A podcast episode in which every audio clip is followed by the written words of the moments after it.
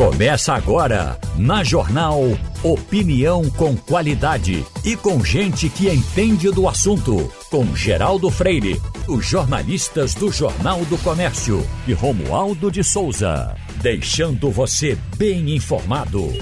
Passando a limpo. Hoje na bancada, Romualdo de Souza, André Regis e Fernando Castilho. Eu queria começar perguntando uma coisa a vocês porque é o seguinte, é, é, a gente viu ontem toda aquela movimentação por conta da chuva lá em São Paulo.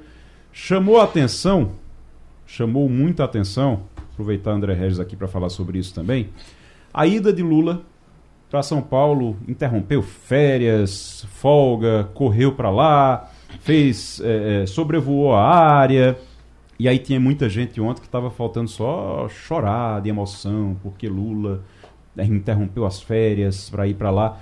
Eu, eu até escrevi hoje na coluna, na, na coluna do Jornal do Comércio, na cena política, que a gente, claro, isso é o correto a se fazer, mas a gente tem que ter muito cuidado para que uma experiência ruim não faça a gente achar que as outras, a, a, as próximas são milagrosas. Então, assim, isso é obrigação de um presidente da República, de um gestor público, numa situação como essa. Mas me chamou a atenção, me chamou a atenção é, o entrosamento dele com Tarcísio, com Tarcísio de Freitas. Vocês estão achando que Tarcísio de Freitas, governador de São Paulo, ex-ministro de Bolsonaro, já, o homem assim, de Bolsonaro para São Paulo. O homem de Bolsonaro para São Paulo virou a chave já ou é só um momento ali? Ele virou a chave ou ele é o nome da, da, da direita, digamos assim, da centro-direita, da direita para as próximas eleições e está se trabalhando isso já? Bom dia. É, bom dia, Fernando. Bom dia, Igor. Grande prazer estar de volta à, à Rádio Jornal. Olha, a sua pergunta eu diria que ainda é cedo de responder. Mas o, o comportamento do governador Tarcísio de Freitas e também o do presidente Lula são comportamentos corretos do ponto de vista a, da normalidade do exercício do poder.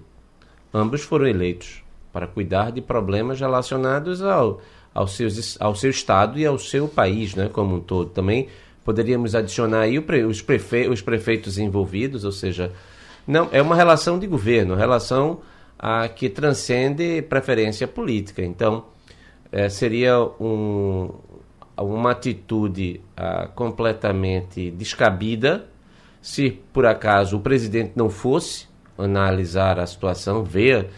Veja, o ir é o simbólico, né? O presidente é o chefe de Estado. Uhum. Então, mais de 40 pessoas morreram, mais de 40 estão desaparecidas. Então, é uma calamidade que é, deveria é, causar forte sofrimento à população e isso é papel do governo aparecer. Agora, é interessante observar também que não são problemas novos.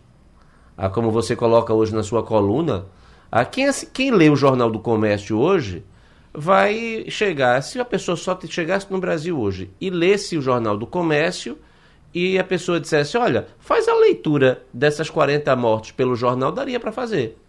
Porque lá também mostra o empobrecimento geral da população. Ou seja, o Brasil não é um país que é, tem enriquecido nos últimos anos. E pega, inclusive, os governos Lula do passado. Sim. Essas pessoas que morreram, a, inclusive a própria prefeitura, também no jornal de hoje, a prefeitura também havia dito, olha, dito, saiam daí que isso é área de risco. E as pessoas continuavam lá.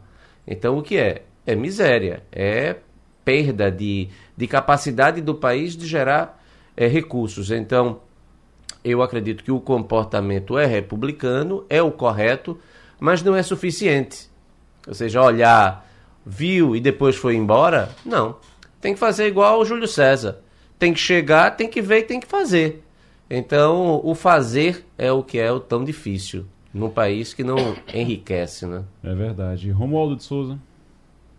Eu não acredito que haja muita novidade no fato de Lula largar esse recesso dele e ir atrás de catástrofe, porque não é a primeira vez que, como presidente da República, em outros mandatos também ele fez isso durante o Carnaval. Ocorreu eh, no primeiro, na primeira gestão de Lula uma catástrofe aqui na Serra é, é, aqui na Chapada dos Veadeiros, que fica na região do estado de Goiás, e Lula largou a mesma praia lá em Aratu e veio para o Cerrado acompanhar é, uma, uma ação de emergência que ocorreu por aqui.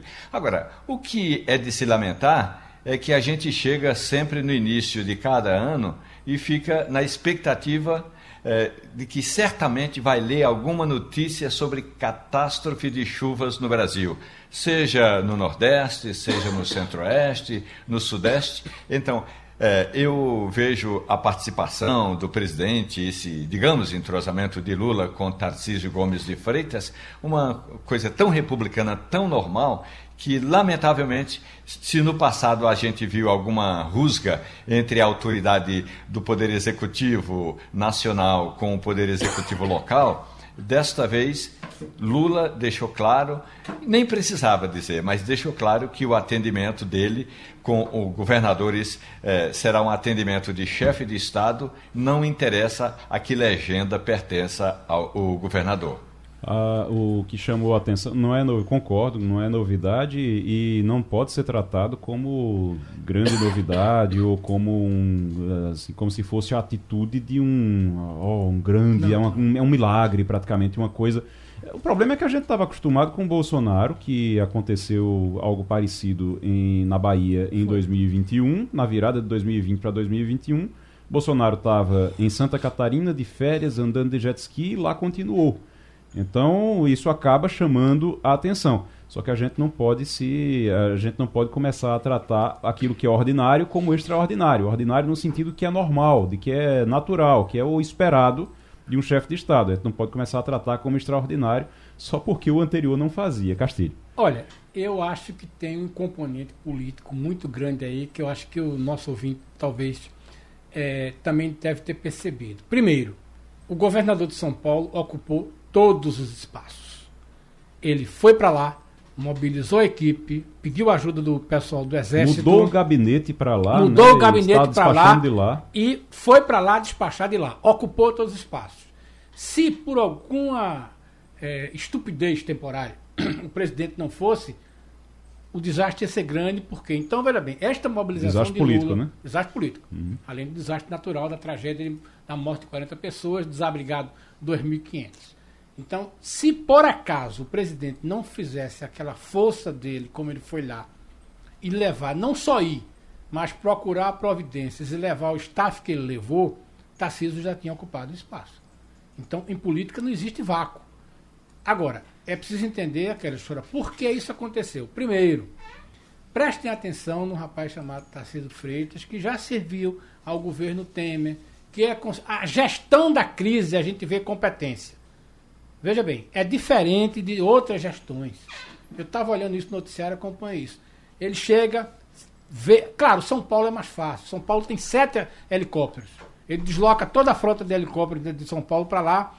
São Paulo tem cinco aviões. Ele desloca isso e tem estrutura para fazer. Então, veja bem, a, a, a, capacidade intelectual do prefeito de, de, de São, São Sebastião também importa muito. Então, não é um não é um, um, prefeito qualquer, é um cara isso. Então, abstraído tudo isso aí, eu acho que tem um componente político muito forte.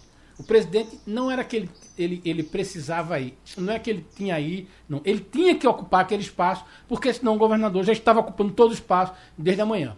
Então, isso é aquela história. Assim que aconteceu a tragédia, Tarcísio às 5 horas da manhã já estava tomando aquela história. Então, o presidente precisava daquele gesto, independentemente da questão de, de ajuda que tinha que fazer era uma questão de espaço político. Eu vejo assim. Agora, só para completar. É, Tarcísio é uma pessoa que, que é, diferentemente dos os bolsonaristas pensam, Tarcísio é uma pessoa extremamente pragmática. Foi esse cara que coordenou o programa de PPI, de concessão no governo de Michel Temer. Foi esse cara que organizou, é a pessoa, certamente foi no começo dos primeiros dois anos, um ministro para quem o empresariado convergiu para conversar. Não tinha conversa com Paulo Guedes, foi para conversar com ele. Então, o, o, a, é, a, capacidade de articulação de Sarciso, certo? Tanto que, em São Paulo, ele era o candidato do empresariado. Não era o candidato de Bolsonaro. Então, eu acho que tem um componente político, é aquela história. Não é que o presidente tinha que ir. Ele precisava ir, porque senão o Tarcísio teria ocupado 100% do espaço. E, e, certamente ele não, Lula não, não é, como é amador para fazer isso. Ele percebeu logo e foi embora logo. André Reis. Olha, eu chancelo, eu concordo com a, análise uh, do, do Fernando Castilho e adiciono ainda outros elementos. Porque ele tinha uma vantagem também de, como ele não é de São Paulo, ele ganhou a eleição, isso é uma coisa incrível também, né? Assim, você não ser de São Paulo, chegar desconhecido, inclusive, durante a campanha e ganhar, e não ganhou por uma margem pequena. Ganhou por uma margem elevada contra o Rodrigo Garcia, governador, sentado na cadeira, e contra o Fernando Haddad, que é o atual ministro, que é o, o foi derrotado duas vezes e que é, ganhou como prêmio de consolação de Lula o Ministério da Fazenda. Se você observar por esse, esses, com esses detalhes, é uma vitória impressionante, né? É, é uma vitória sem paralelo. Assim, é, é alguma coisa assim, você lembrar de alguém. É. Você vai lembrar de Brizola, que saiu do Rio Grande do Sul e ganhou do Rio de Janeiro. Outro contexto. É. Mas o contexto desta vitória do Tarcísio é, é impressionante. E outra coisa, ele estava no Ministério da Infraestrutura, que tinha uma capacidade de ação muito pequena, e mesmo assim fez muito, porque a capacidade de. Você sabe, você como economista sabe que o Brasil investe muito pouco, né, Castilho? É. Mas São Paulo tem um orçamento maior do que o que ele tinha. Então ele vai ter agora instrumentos para demonstrar toda a sua outra coisa. Os cofres de São Paulo estão bem, bem. Assim, ele tem, ele tem mais dinheiro, veja, ele tem mais dinheiro, tem uma mega estrutura de governo, tem competência e ganhou uma eleição sem nenhuma amarra. Então, é pelo que a, a, a trajetória da análise de Castilho, é, na verdade, é preste atenção nesse cara que lá na frente ele pode ser o maior desafiante aí das eleições do presidenciais de 2026. Eu acredito também nisso. O Romualdo, tem uma história Oi. de que o que se falava era que o governo Lula ia recriar a Funasa, até para poder encaixar os alguns aliados ali, gente é, do Centrão. Seria um órgão, se fosse, se for realmente recriado, se fosse recriada com a estrutura que tinha antes, é um órgão com bastante verba, com muita estrutura. Mas ele está pensando se vai criar ou não? Como é que ele vai, como é que ele vai fazer com a Funasa? Que é, a bancada que é, que é da área de saúde, governo, né? É bom lembrar.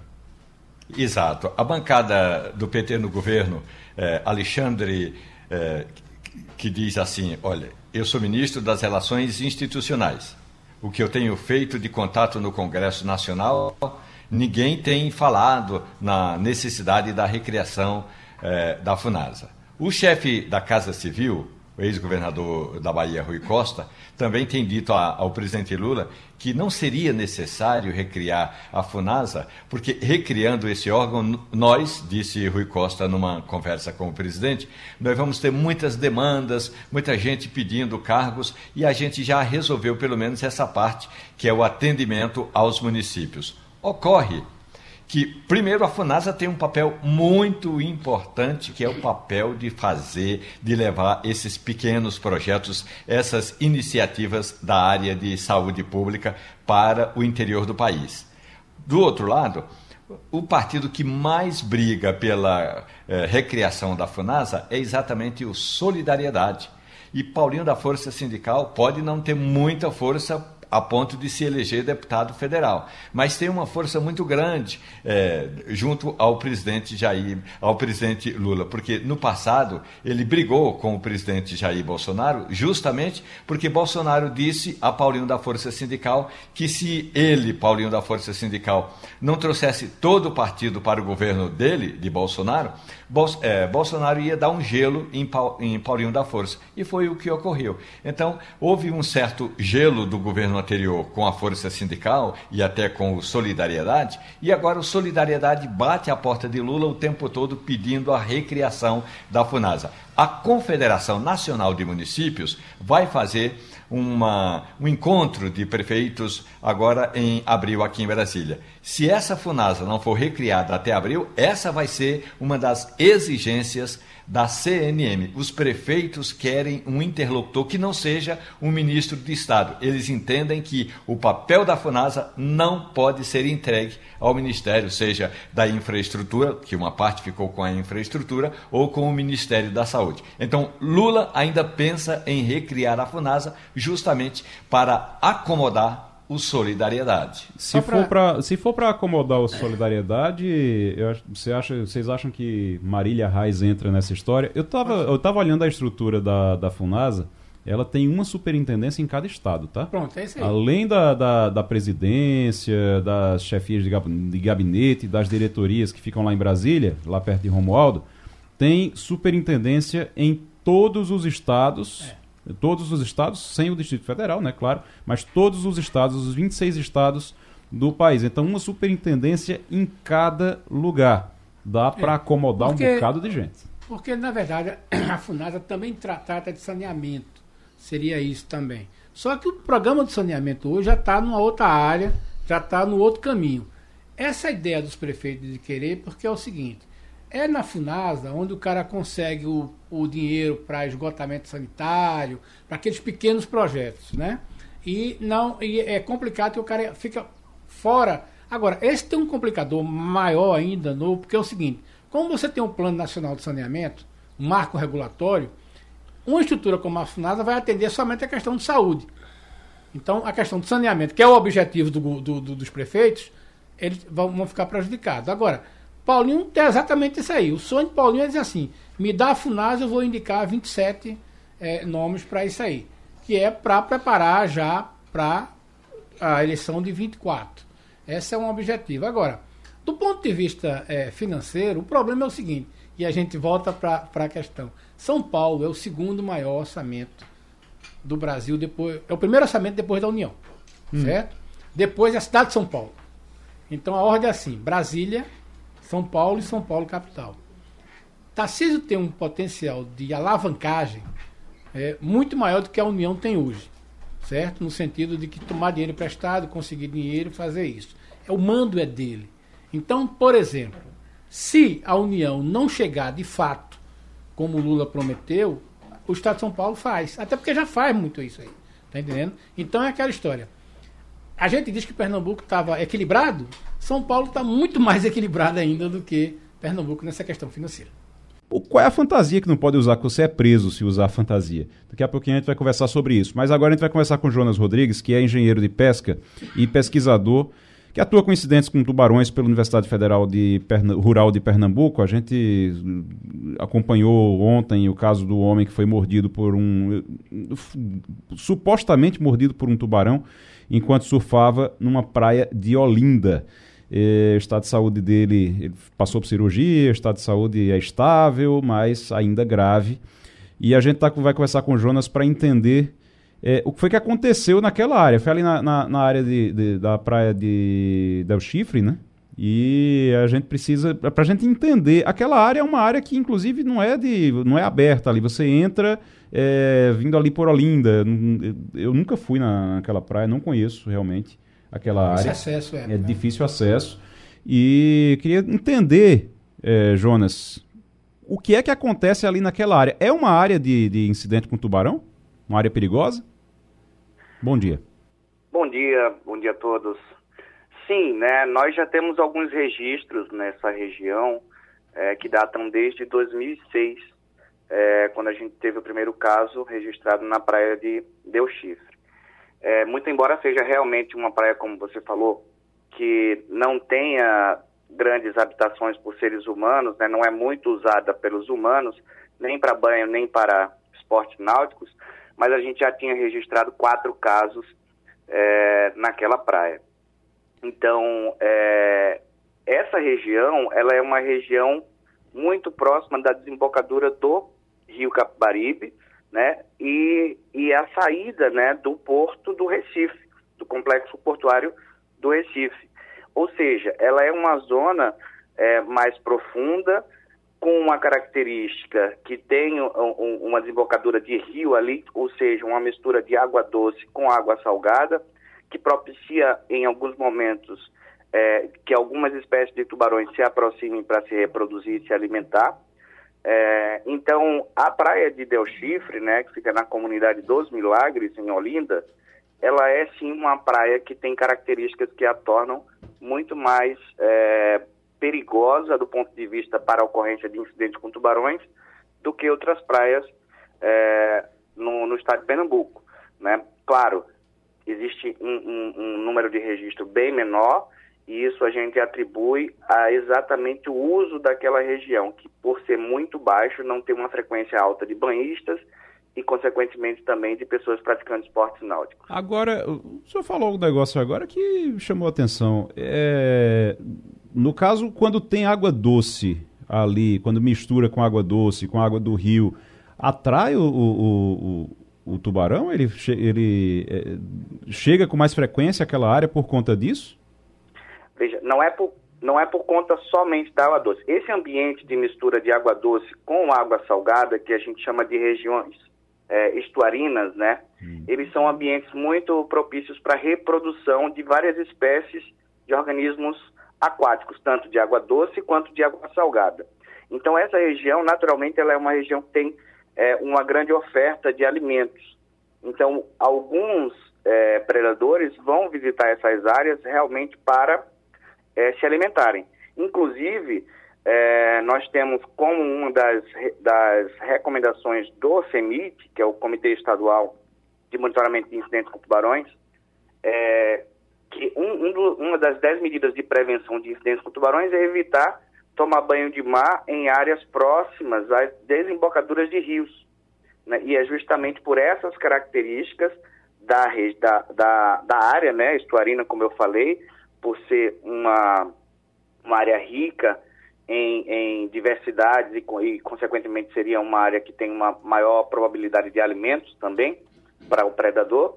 E também nós temos aqui a espécie de tubarão cabeça chata, que geralmente utiliza essas áreas para sua reprodução. Então, é, somando todas essas características, sim, essas regiões elas são mais é, perigosas do ponto de vista dos incidentes para incidentes com tubarões. Doutor Jonas? É, Castilho. Castilho. Doutor Jonas, eu tenho uma curiosidade para saber, pelo que o senhor está entendendo, é o seguinte, o que é que as zonas estuarinas, nós estamos falando da zona estuarina, no caso da Sul, lá do Rio Jaboatão, não é isso? E agora do, do Capibaribe, Beberibe ao norte. É, eu tenho uma curiosidade seguinte, de que tudo que se estudou desde 2000, né, quando você tem os primeiros casos, se não me engano é isso, até agora, 23, 25 anos depois, é, se o governo do Estado, a governadora Raquel Lira, chegasse para o, o e dissesse como podemos tratar isso? Porque, veja bem, isso é uma questão de Estado, é uma questão muito séria, uma questão que inibe muito o nosso turismo, certo? É uma desvantagem porque as pessoas vêm para Boa Viagem não para tomar banho, mas para tirar foto né, daquela placa do CENIP do Tubarão.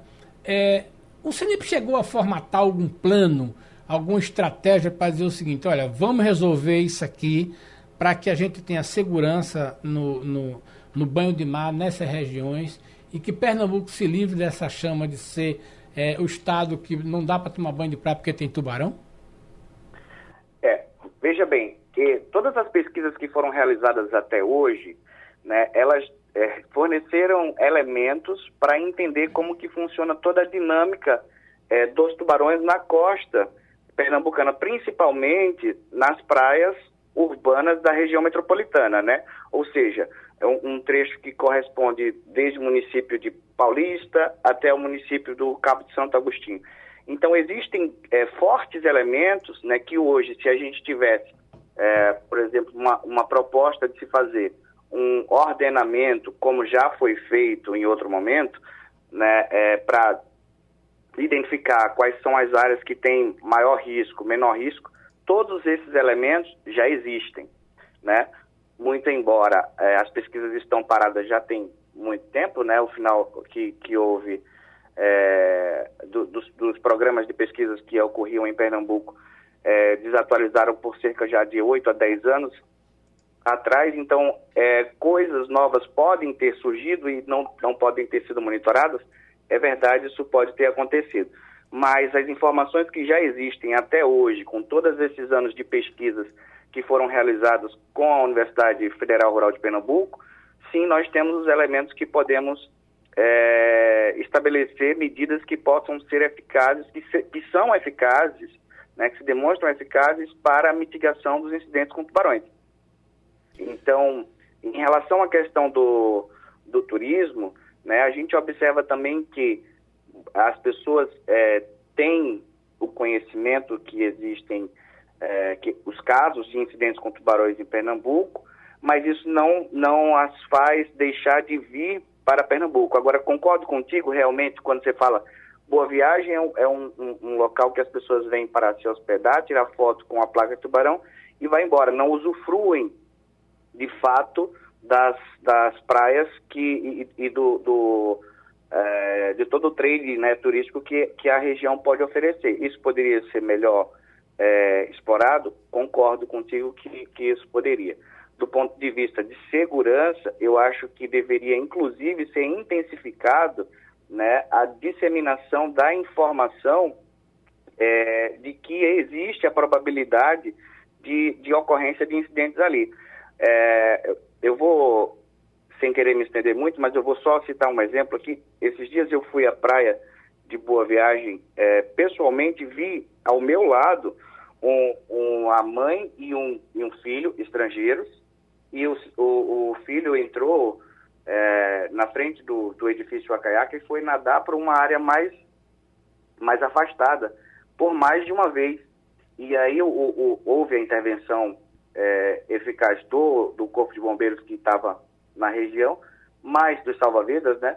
Mas você vê, é, ainda assim são, são coisas que a gente observa que falta a disseminação da informação, a intensificação por mais que as pessoas que sejam moradoras da região saibam que existe o problema, mas existem pessoas de fora que precisam também ser novamente é, instruídas. Ô, né? Jonas, Jonas, deixa eu entender uma coisa. Só. É, você disse que a, a, as pesquisas estão paradas há quanto tempo? Oito anos. Oito ah, anos? Desde 2014. Desde 2014 que pararam a, as pesquisas. Então. Os monitoramentos, né? Depois a gente teve algumas algumas pesquisas de cunho é, exclusivos da, da universidade. Mas o, o governo encerrou, parou com, a, com toda a pesquisa que era feita, com o trabalho o que era pro, feito? O programa de monitoramento foi encerrado em 2014.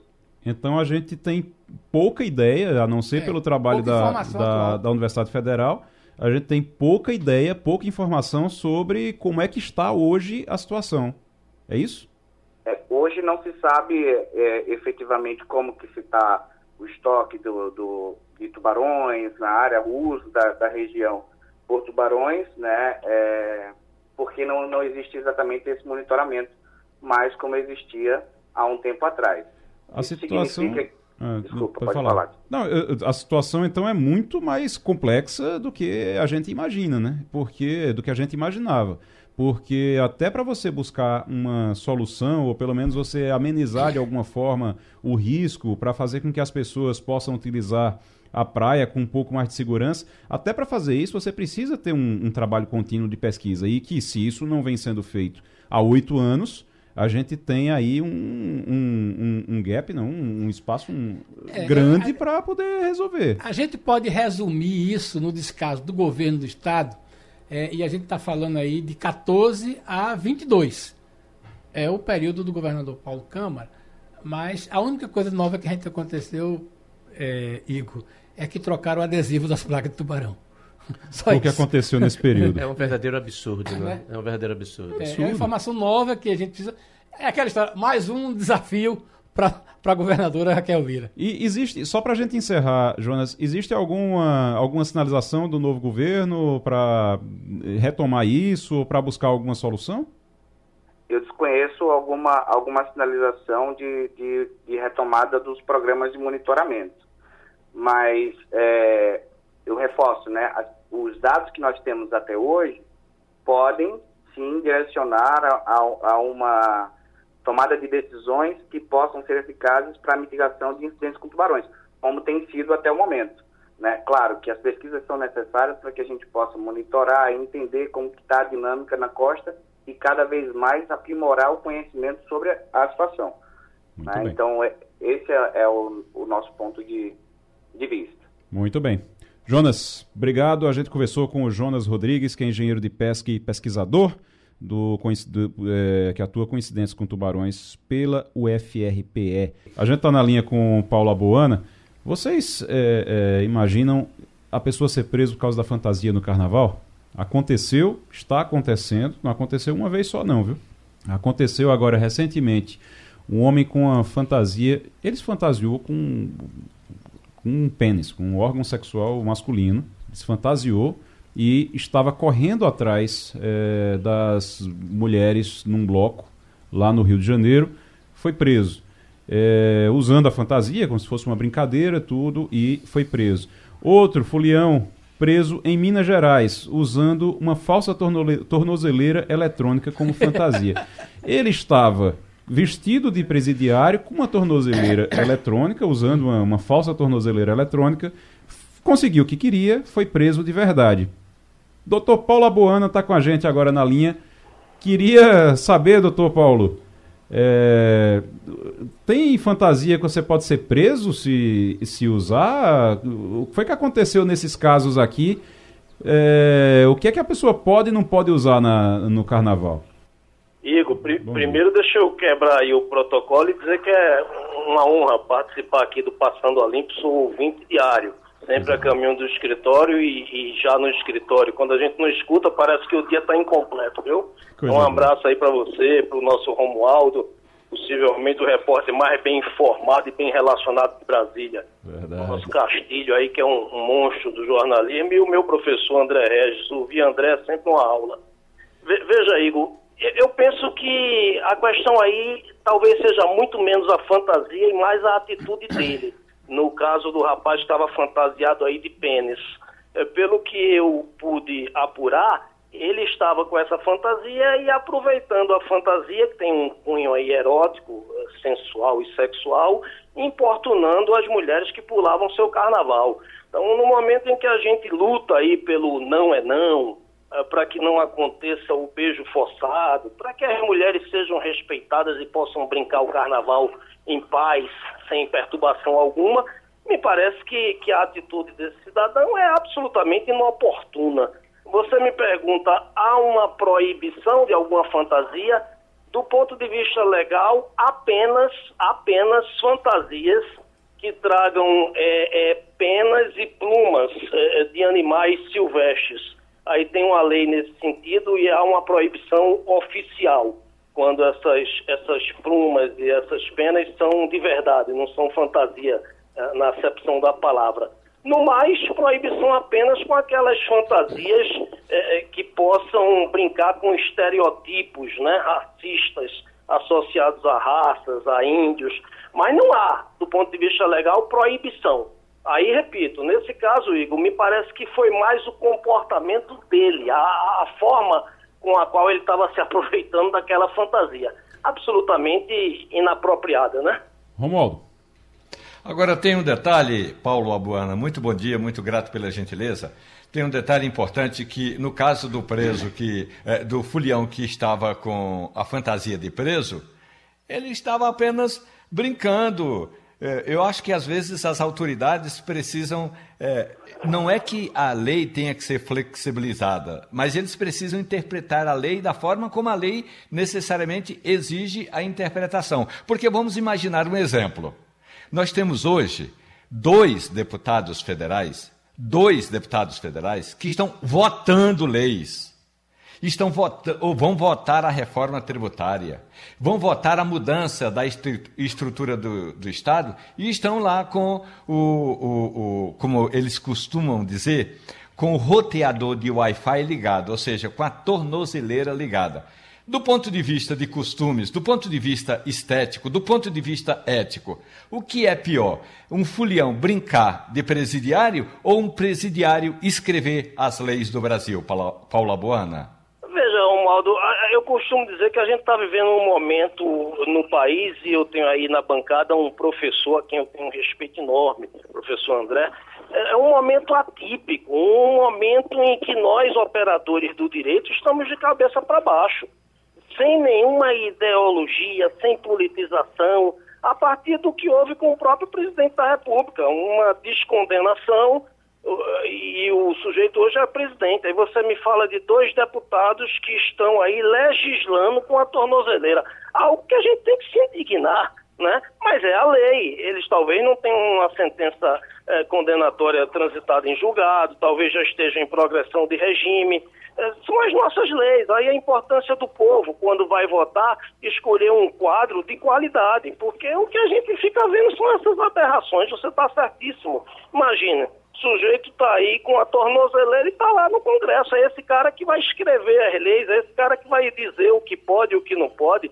Eu compactuo integralmente da sua indignação, amigo. E é bem pior do que um sujeito que estava fantasiado no carnaval com a tornozeleira, algo, ao meu ver, absolutamente inofensivo. Ao contrário do rapaz fantasiado aí de penas importunando as mulheres que queriam e estavam brincando seu carnaval, né, Romualdo? Aliás, tem um detalhe aí, viu, Igor? Hum. Nos grupos de estudo aí jurídicos, tem duas questões que estão pegando muito. É, a Olinda divulgou aí, e eu tive o cuidado de ver se isso não era fake, divulgou um, um, um vídeo que está viralizando aí nos grupos de WhatsApp, de, de, de, e aqui eu falo sem ideologia e sem politização uma pessoa fazendo é, propaganda de um kit para diminuir danos.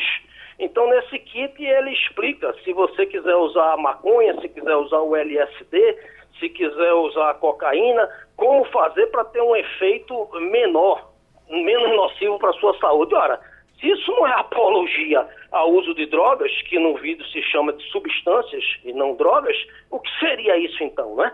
Aí vai para a questão política, Sabrina Sato, aquela fantasia dela me parece com a, com a imagem de um demônio, e, e, e, e rezando o Pai Nosso, uma, uma enxurrada de críticas aí do, do mundo evangélico e católico. Quer dizer, o carnaval é, traz sempre essas polêmicas e, e, eu que me apego ao aspecto jurídico, gosto muito no sentido da gente enriquecer conhecimento e nos obrigar a estudar, né, Igor? É verdade, é necessário. Professor André Regis. É, bem, um abraço, Paulo. Um, abraço, um prazer André. estar falando com você e, e, obrigado pela, pela distinção. O, o que também é, chama atenção aí nesse, nesse caso do, do jovem, dos jovens né, que foram presos com tornozeleira eletrônica, eu acho que era mais de um.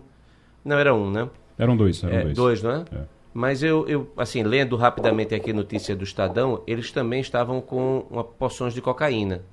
Ah, seja, olha aí. tem sempre outra ele, coisa que. Houve o, a, a, a, policial o abordou e aí leva para. Inclusive, porque eu não sei se o policial tem noção se aquela. É, Era verdadeiro ou não? É verdadeiro ou falso, ou seja, eu acho que a polícia agiu corretamente. Não, é, é, porque o, o perigoso da fantasia é quando ela, ela é tão bem feita que ela parece ser de verdade. Porque aí ela se descaracteriza como fantasia. É. Então, se você sair como policial, ah, mas um, um, que a pessoa olha e vê que é uma, uma é fantasia, não tem problema. Mas se você usa se o fardamento idêntico, você é preso. Estado. Porque a lei de contravenções penais determina, nesse caso, punição. E, e, recentemente houve jovens que foram presos porque estavam vestindo roupa de bombeiros e, e idênticas, ou seja, é, não, é, até porque isso... esse material é possível comprar em loja. É, lógico, né? O cara vai e compra e. Porque você sabe, você sabe se a pessoa está usando ali para brincar ou para fazer algum tipo de abordagem indevida, uhum. é, se passando por um é. policial. Então, é, a polícia, na minha concepção, agiu correto. Quanto ao rapaz que também saiu correndo atrás, porque estava de fantasia, ah, vestido. Ah, um órgão sexual masculino. De órgão sexual masculino, né? Ou seja, é o ato, e eu concordo com, com Paulo Abuana, ele foi correto né, né, na minha concepção, quando ele. Se o rapaz tivesse ficado parado, parado, muito provavelmente não teria acontecido nada. Embora ele pudesse até ser também enquadrado aí no, no artigo 233 do Código Penal como ato obsceno, que não tem toque na vítima. Ou seja, é o ato obsceno. Se ele ficasse estático, seria uma coisa. Se ele começasse a se, mexo, se, macho, se é, mexer para lá ou para cá, poderia ser caracterizado um ato obsceno. Mas a ação, inclusive, de correr atrás das pessoas, aí é importunação sexual. Ele corretamente sim, sim. É, deveria ter sido. Isso vale para outros tipos de fantasia, claro, ou é, até para quem não está com fantasia, o, né? É para você correr atrás de, de, veja, de alguém. É, é preciso que a gente saiba o seguinte: carnaval não é licença para abuso. Carnaval não é licença para violência. Então, nós vivemos numa sociedade que é extremamente violenta e abusiva. Então, ah, tem, não dá para ter é, fazer concessões nesse, nesse aspecto. Então, a Constituição é clara: liberdade de expressão. Você pode se fantasiar de qualquer coisa, mas se a sua fantasia colocar em risco a, a liberdade dos outros, a paciência dos outros, aí você entra num clima de, aliás, numa possibilidade de ser preso pela polícia. Então, acredito que a polícia, nos casos que foram apontados, agiu corretamente como, como eu disse no início, é sempre uma aula ouvir André, né? Exatamente. Obrigado, o, o, o, os crimes eh, de, de ordem sexual que tiveram uma reforma recentemente, eles trazem, dentre outros, o que André citou, que é a importunação ofensiva ou a importunação sexual. Isso seria qualquer prática de cunho sexual realizada sem o consentimento da vítima seria a realização do ato libidinoso na presença de alguém de forma não consensual. Então, veja, ele está fantasiado de pênis ou, ou, de qualquer outra coisa e na dele, sem mexer com ninguém, ainda assim ele ainda poderia ser enquadrado por, por, outros tipos penais do, do, do rol uh, dos crimes sexuais. Mas quanto mais ele, Igor, mexendo e importunando as mulheres que estão ali brincando carnaval. É preciso que as pessoas tenham bom senso. Carnaval é pra gente curtir, é pra gente esbanjar e irradiar felicidade. Esse tipo de comportamento não ajuda em nada, a não ser que essas pessoas efetivamente quisessem aí seus cinco minutos de fama, como estão tendo, né, Igor? E acabaram presas para isso. Pois Paulo é. Abuana, obrigado. O doutor Paulo Abuana conversou com a gente agora. A gente é, vai falar daqui a pouquinho sobre, sobre chuva, mas primeiro eu queria é, perguntar uma coisa a vocês. A gente está voltando agora, vou falar com o Romualdo. Olha só, é, a gente está voltando agora depois do carnaval. Voltando depois do carnaval, finalmente. Você acha que o Congresso vai voltar a funcionar direito agora? Porque até agora o pessoal está recebendo sem trabalhar praticamente, né? Foram lá, até agora, a única coisa que a gente escuta de Brasília, do Congresso, é negociação de cargo, negociação de espaço no governo, bancada, liderança, mas trabalhar mesmo que é bom, até agora a gente não viu muita coisa não. Tem muita gente que inclusive está é, de mala e cuia de um canto para outro, ainda não tem nem gabinete próprio. Vou pegar um exemplo. O deputado Silvio Costa Filho, embora ele estivesse é, no mandato anterior, e ele era presidente da comissão é, que atendia, que trata aí dessas questões aí do consumidor. E aí o que ocorre é o seguinte: houve uma reforma em alguns gabinetes. Então tem gente que está praticamente morando ou trabalhando nos corredores da Câmara dos Deputados. O Senado foi mais fácil porque no Senado só houve a mudança de um terço dos parlamentares. A mudança foi mais rápida. Mas é verdade, até agora nós já estamos no dia 21 de, de fevereiro, portanto, 21 dias de mandato e absolutamente nada importante foi votada. A gente fica pensando aqui, como é que vai se dar o retorno desses parlamentares depois das férias? Alguns vão chegar muito mais animados que outros. Por exemplo, os novatos vão receber um abono aí de, de 13 milhões de reais, como se fosse uma emenda parlamentar. Isso, de certa forma, é uma ajuda, porque ele, o deputado, não colocou emenda no orçamento porque ele não tinha mandato. O orçamento foi votado no ano passado. Mas então foi, foi feito um acordo. Negociado, Arthur Lira fez um acordo com Ô Romualdo, isso foi negociado agora por Arthur Lira com Lula, que queria agradar esses deputados para poder formar a base do governo, porque estava difícil, e aí vai ser liberado esse dinheiro então.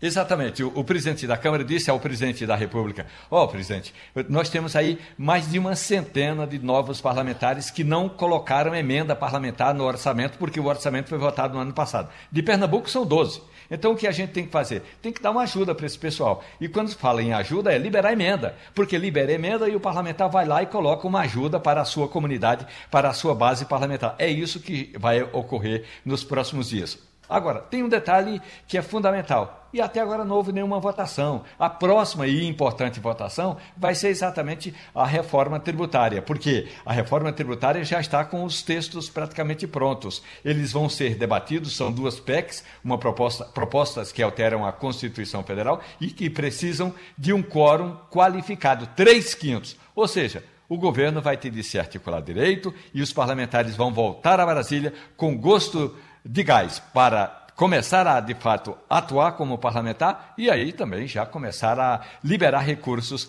para as, as suas regiões eh, de origem. Castilho. Romualdo, é, eu acho que a gente podia tentar passar uma imagem aqui para o nosso ouvinte de como é chegar em Brasília deputado novo, novato, certo? E iniciante, sem ter ideia de que funciona. Então eu queria que você mostrasse o seguinte: quando a gente mostra Brasília, a gente mostra o gabinete do presidente, o gabinete das lideranças, o gabinete da liderança do partido. Como é que o novato se comporta aí? Ele tem condições de barganhar um gabinete? Ele vai para o anexo? Como é que você pudesse explicar como é a geografia do sujeito que se elegeu, acha que é mais importante que todo mundo, mas é mais um no meio da multidão. Pegar, Como é que funciona pegar isso? por exemplo, pegar por exemplo o Nicolas, que é lá foi o mais votado Pronto. do Brasil, Deve estar tá um se achando, ainda, novinho, Como é que vai ser tudo. o gabinete dele? Mais votado do Brasil, mas é novato. Quando chega lá é novato igual aos outros, Romualdo. Novato igual aos outros. Agora teve uma certa regalia dada pelo presidente da Câmara às parlamentares mulheres. Vou dar um exemplo.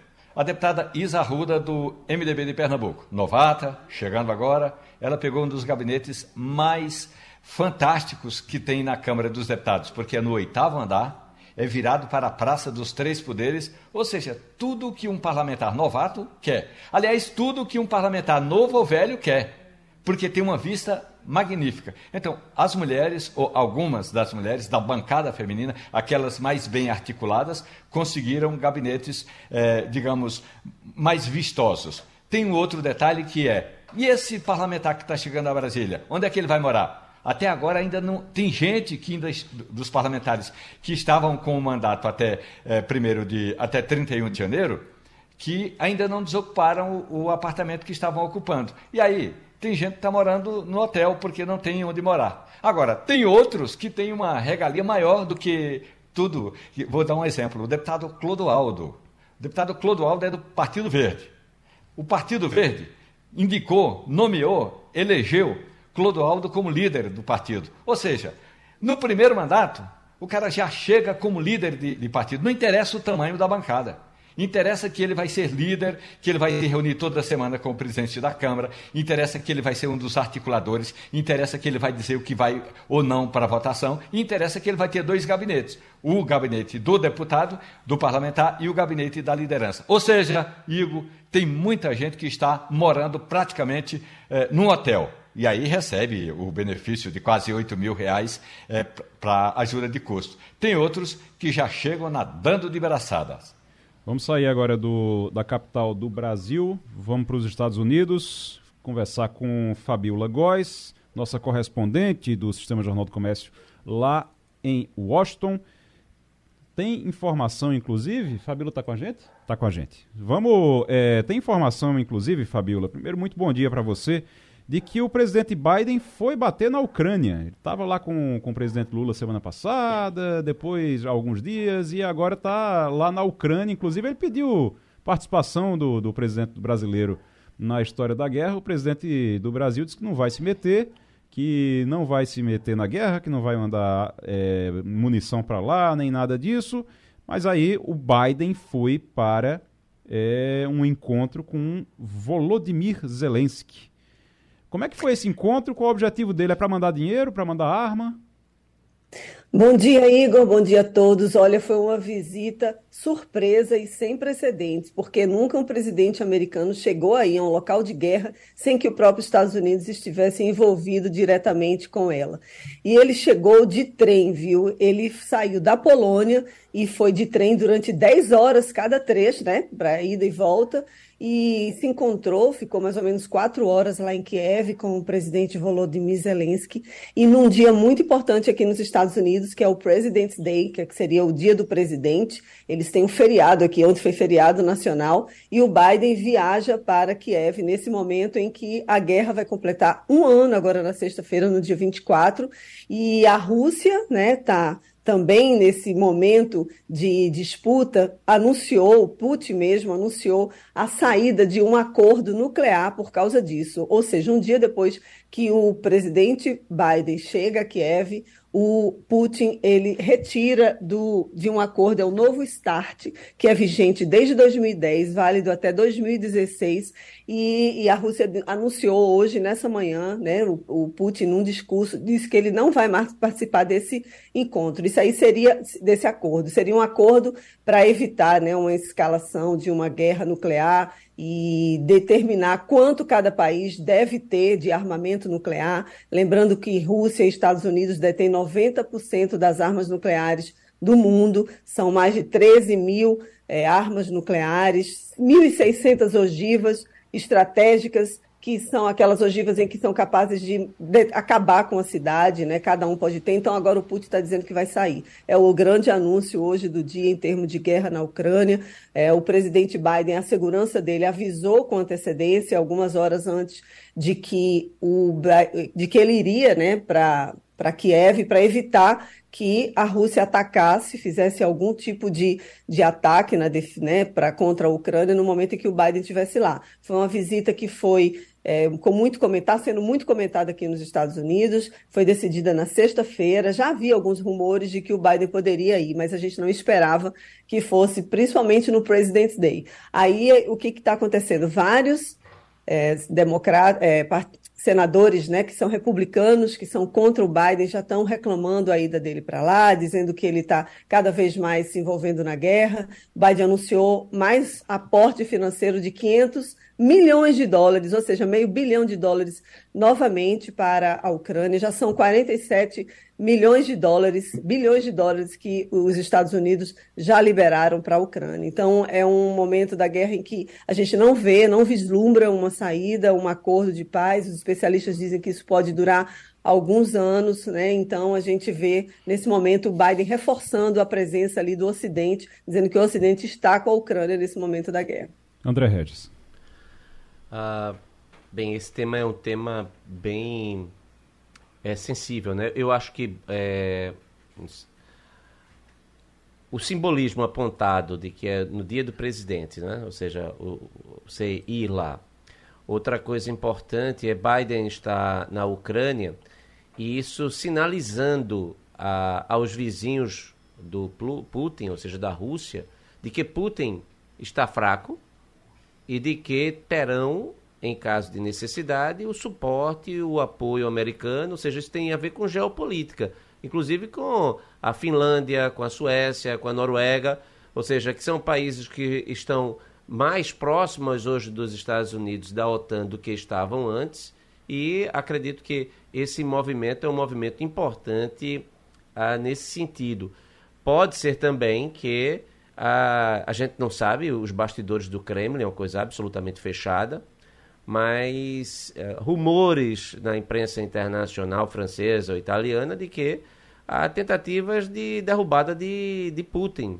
Então, uma ida de, de Biden à, à, à, à Ucrânia pode, inclusive, funcionar como um empurrãozinho para o fim do regime do, do, do Putin. Né? Então, é, significa mais armas, mais apoio e também tentando trazer mais novos atores para o conflito, para que mais países europeus, europeus liberem armas. Né? Inclusive, você bem citou aí a questão da tentativa de, de convencimento uh, de Lula para que o Brasil participe do esforço, e que seria, um, uma, na minha concepção, o um argumento usado por, por Lula de que quando dois não querem não há briga, na verdade ali é uma invasão, é uma invasão de uma potência sobre um, um país que não provocou. Que é um a Ucrânia absurdo. não queria, não, então, então um é já não coisa, queria. É uma, é uma, é uma, uma postura absurda. É. Justifica-se do ponto de vista econômico, de uh, carência brasileira, da, da, fragilidade brasileira ante a necessidade de fertilizantes russos. Então, é, eu acredito que poderemos estar entrando numa nova fase da guerra. Castilho.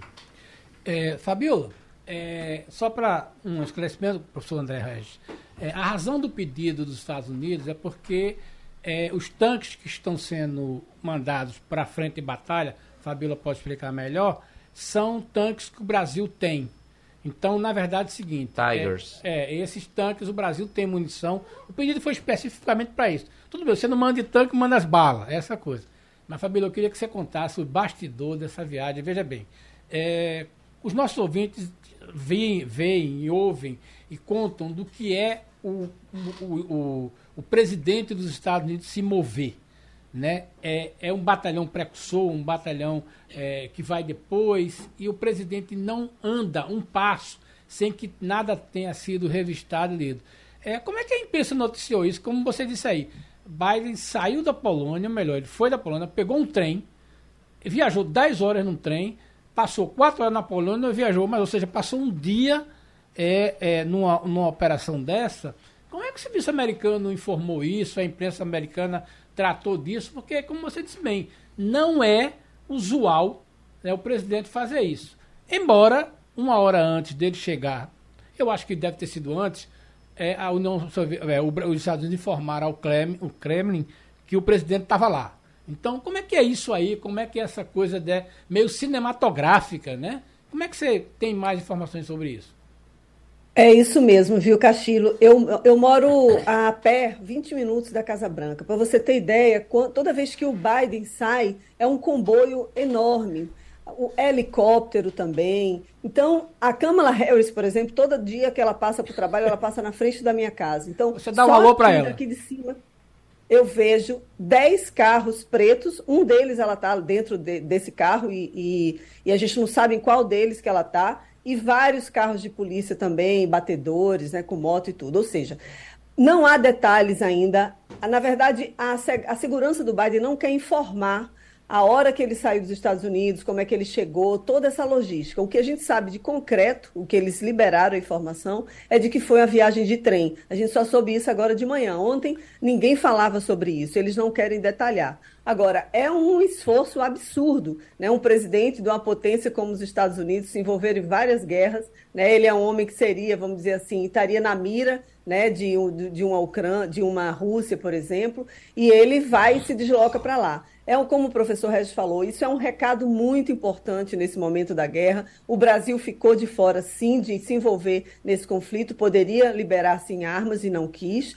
Já tem arma, já, a, a Ucrânia está pedindo mais armas, está pedindo alguns caças F-16 dos Estados Unidos. Os Estados Unidos estão dizendo que não vão mandar, porque também não saberiam como é que a Ucrânia iria se utilizar dessas, desses aviões né, de guerra, se iria atingir o território russo, então eles ficam com muito receio. Mas é um anúncio de que o Ocidente está sim com a, Ucrânia nesse momento e o Biden ele vai cada vez mais o que, que ele vai fazer com essa, com essa ida dele ele vai tentar faturar e pedir para que outros países continuem fornecendo armamento munição principalmente aqueles países que estão ali envolvidos perto, né, nas fronteiras, porque eles estão realmente morrendo de medo, os países bálticos, por exemplo.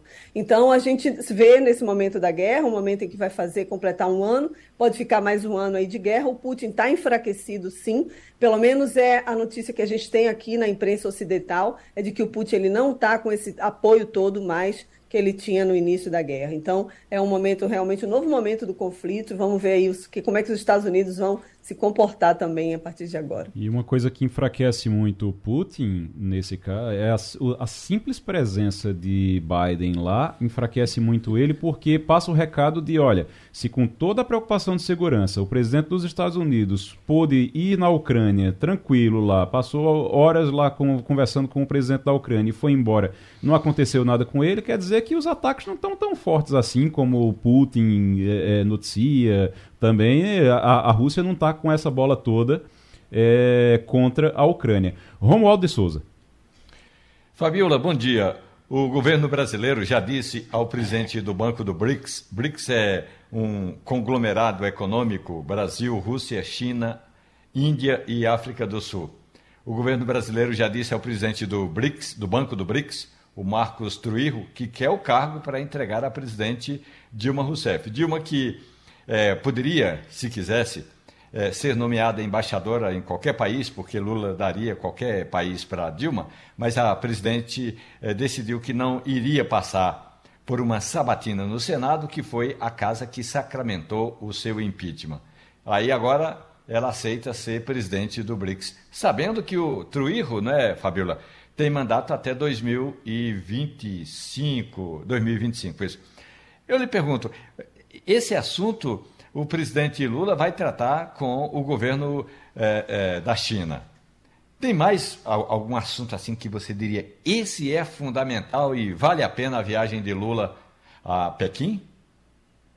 Olha, Romualdo, você bem lembrou, né? A Dilma poderia sim assumir o BRICS, né? O Brasil, ele é um ator fundamental nesse conglomerado, só que a gente tem que lembrar que o BRICS está com, com, um país envolvido numa guerra, né, a Rússia. A China está sendo muito cobrada para não ficar apoiando a Rússia, inclusive o Anthony Blinken, né, o, o chanceler aqui dos Estados Unidos, disse que a China não estaria é, é, se organizando para oferecer armas para a Rússia. Então, seriam dois países ali que estariam envolvidos. E aí fica a África do Sul, a Índia e o Brasil. Né? Então, ele, o, o, Brasil entrando de novo no cenário internacional, mudando a política externa em relação ao governo Bolsonaro, se voltando de novo para a África. Então, o Brasil ele vai sim ter um, ter um importante papel, de novo, né? não só no BRICS, mas em outros organismos também, internacionais também, como um ator fundamental nesse cenário aí de mudança, de reforço à democracia. O, amanhã, na, amanhã, na quarta-feira,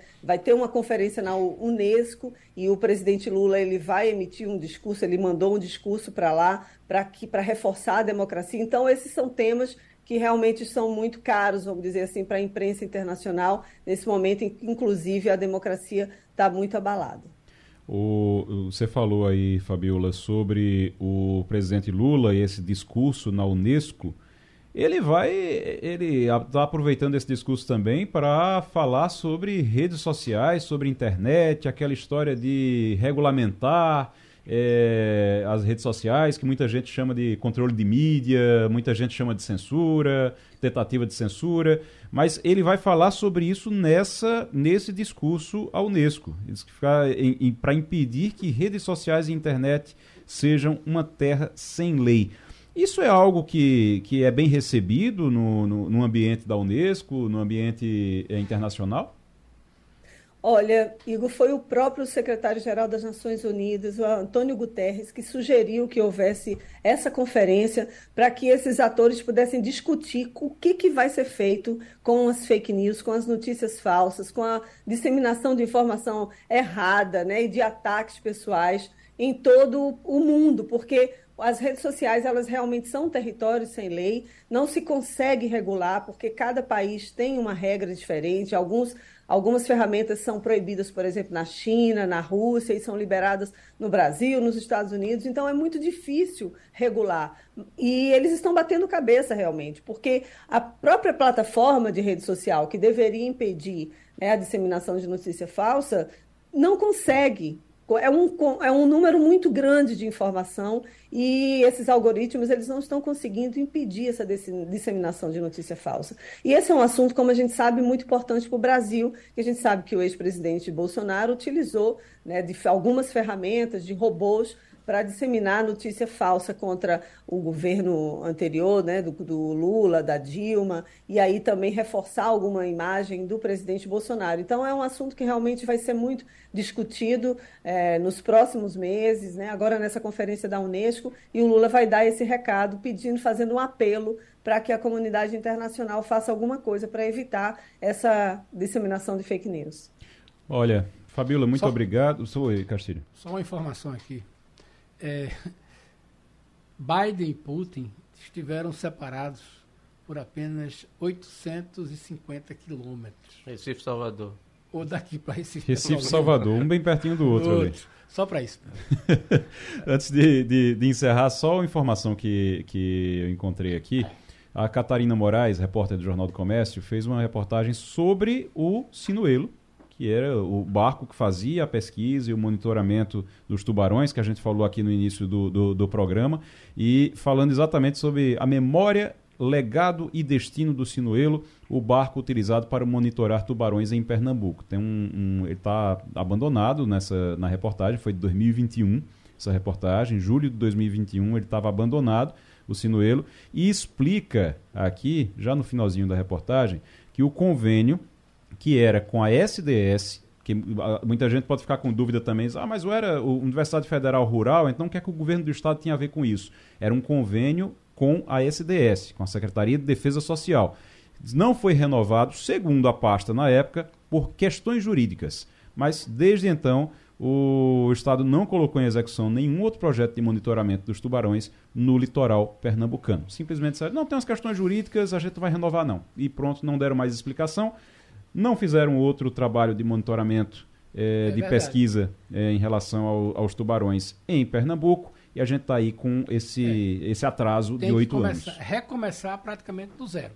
E aí né? fica a cobrança também para o governo do estado, a, a, atual gestão, tentar retomar isso aí, porque é muito importante. Gente, muito obrigado. Terminou Passando a Limpo. A Rádio Jornal apresentou opinião com qualidade e com gente que entende do assunto. Passando a Limpo.